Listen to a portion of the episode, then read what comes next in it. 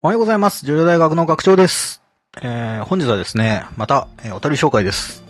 ちょっとね、あのー収録方法を変えたりなんなりで、ちょっと、いろいろありまして、えー面白いやつが今のところできておりません。しかし、えーまたですね、えー、折を見てやっていこうとも思いますのでですね、ちょっと、あのーすいません。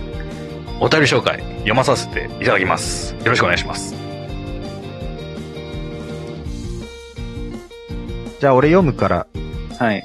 はい。これね、ちょっと長いんですけど、いっぱい書いてくれました。はいえーあ改め、改めまして、明けましておめでとうございます。いつも楽しく拝聴させていただいております。ラスンです。配信自体は聞いていたのですが、年末からちょっとバタバタしていて、なかなかお便りを送れなかったので、えーまとめて送らせていただきます。え、ありがとうございます。すいません、こちらこそ全然、できなくて。はいえーシャープ587、ジョジョのお色気シーンについて、3部で子供ポルナレフが全裸でお姉さんと風呂に入るシーンがありましたね。荒木先生は、えーおねしょたかな？を時代の先取りをしていたんですね。えー八部丈介も登場時は半裸、かっこ帽子のみ着用でしたし、えー意外と裸が多いですね、ジョジョ。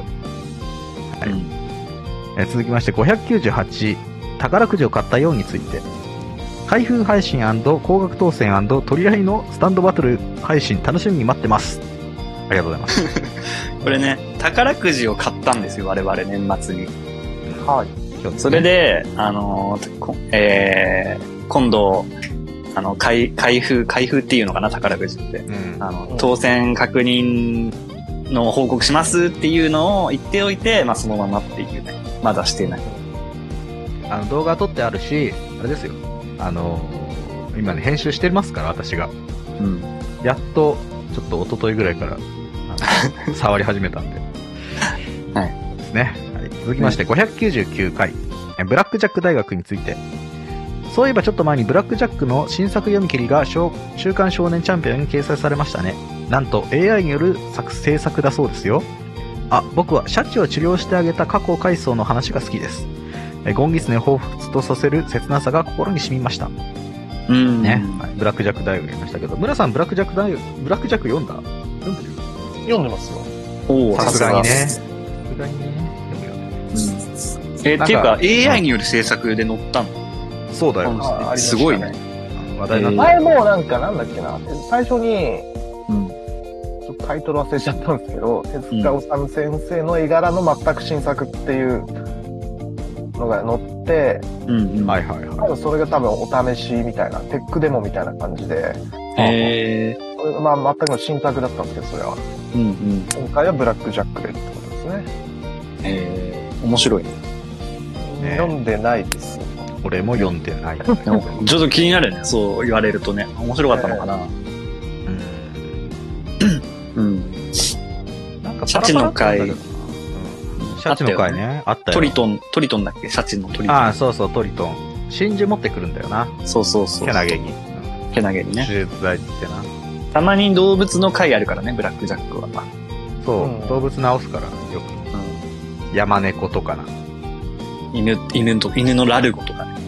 宇宙人も直しますからね。直したね。宇宙人もあった。そう、ブラックジャッククイズやろうと思ってたんだよな。ブラックジャックが直したことのない、うん。えー種類の生き物は何かみたいなのでね。宇宙人とかさ、うん犬とかね。そう。確かにロボットも直すよねうんそう。死体も直してるし。どんだけブラックジャックね。村さんはなんか、ある、はい印象に残ってる回とか、ブラックジャック好きな回？パッと出てくる。いや、でも俺はやっぱ、本間丈太郎先生の回が一番。はい。あの メスが置き去りにされてるやつえああえなんか泡泡で、カルシウムの。そう。はいはいはいはいはい。膜ができてる。カーズがまとったようなな、あれな。あの、マグマに飛び込むときにね、あの、そうそう。カニの泡、泡みたいなやつをブワーっていっぱい出して、マグマを耐えるっていう。あれと同じようなのが、あれ、ブラックジャックの体内にメスを忘れたんだっけ？本間先そうそう。生。で、大人になっ謝りに来た。そう、大人になってから、ごめん。もう、そうだよね。取り出した後だったんだよね。その、なんか、打ち明け話だったんだよな、あれは。うんそうです。もう死にそうな時に言い忘れてたって言って。大、大ミスだからな、それはな。大丈夫メスなんだからて、人間なんですよ、医者といえど。まあね。うん完璧な人なんかいないけどね。うん。とんでもない、とんでもない本当に。えっ、と、あとね、602回、えー、もたちのが大変なことになりましたについて、一日も早い回復を切に願っています。早く学長さんの養分を吸収して、また元気な姿を見せてください。ね。はい。これ、でも、あの、そう、僕が年末年始に、あの自転車でこけて顔面骨折をする大怪我をしたっていう話なんですけど、はいはい。まあ今、あの、無事に回復してまして、え顔の感覚も麻痺して全くこう、なくなってたんだけど、それも徐々にこう、戻ってきつつああ、る。よかった。ね。うん。なんで、はい、ご心配おかけしましたといったところです。のがね、転んだあたりで謎の部屋が見えるっていう現象があったらしいからな、何それえハイウェイスターみたいな。そう、そう。あハイウェイスターのせいで。バスに乗ってるとね、俺なんだあそこって気になる人が行くと、シ違うワシワ違う違う。になるっていう。違う違う。それあの、転んで入院してる俺が発言する側だから、ハイウェイスターのさ。まあそうそうそうそうそう。俺がね、自分の傷治すためにハイウェイスター発言して他の人の養分を取っていくっていう、そういう、そっち、そっちだから。ハイウェイスターについてもちょっと話したいね。なんかあら、さ、本当？あいつさ、いろんな能力あるからね、あの人。ああ、まあ確かにね。確かにそのかなり、複雑なんだよ、実は。はいはいまずだって、あの、まあ、時速60キロで追いかける能力でしょ？うん。うん。そうそう。で、部屋を作る能力だったり。今なん、今何なのよって。そう、あの部屋を作るなるわ。エアポート突に、ね、そう、謎能力。そう。で、まあ、スタンドのテレポーテーションも結構、まあ、特殊っちゃ特殊特だし。殊だよ、テレポーテーションは。うん。で、あの、養分を吸い取って回復するっていうのが、まあ、メインといえばメインなのかな。そうそう。一応ね。で、プラスその本体の能力なのかわかんないけど、鼻がめちゃめちゃいいっていうね。本体の、でのも、能力なのかな。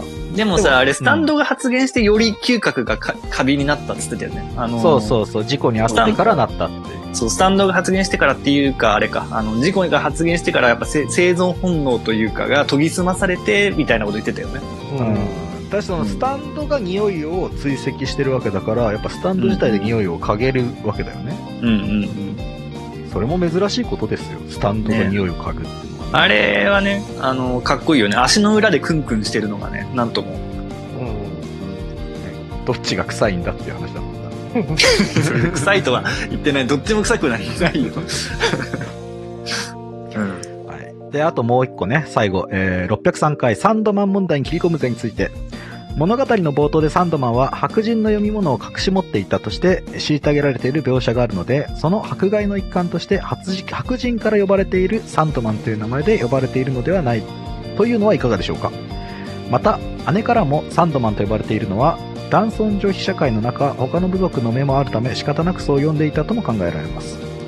本名はサウンドマンだが、部族内では白人かぶれとしての皮肉を込めてサンドマンと呼ばれているというのが私の説です。ご査集ください。以上。ああ、ありがとうございます。これね、考察してくれたんだね。そう。サンドマンが、んサウンドマンがなんでサンドマンって呼ばれてんだっていう問題について話した回ですね。そうですね。確かにね、これはびっくりしましたね。まさかのどんでん返しだからな。だからさ、これで、まあいろいろね、あの俺たちも話したけど、もう、うんそもそもサン、サウンドマンっていうのが別人だったっていうね。サンドマンとサウンドマンが。うんうんうん。D4C によって連れてこられた隣の世界のサウンドマンがやってきてた。ううんん。そうなかなか面白い説だったよね。あとはもう、なんだ、そういうもんだみたいな。忘れちゃったけど、忘れちゃったけど、そう。でもね、これ興味深いじゃないですか。ラスンさんは、えーラスンさんの説としては、あのーまあ、もともとサウンドマンなんだけど、えー白人からサンドマンって呼ばれてて、で、まあ、部族の人からは、その、嫌味としてサンドマンって、サンドマンって言われてるっていう。そうね。で、姉ちゃんもサンドマンって、その、部族の中での、まあ、しきたりみたいなもんでな、うん。呼んでたっていう説ですね。うん。ありがとうございます。はいいいと思います。はい。それ以上というところで。はい。この番組は、ラジオトーク、Spotify、Apple Podcast、その他、あと YouTube でも、配信しようと考えております。えー皆さんからのお声をお待ちしております。ラジオトークのお便り機能、または X 連携のマシュマロですね。そちらの方で今受け付けております。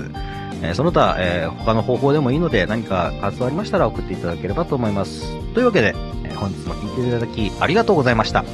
ではまた次回お会いいたしましょう。アリーベデルチ。さよなら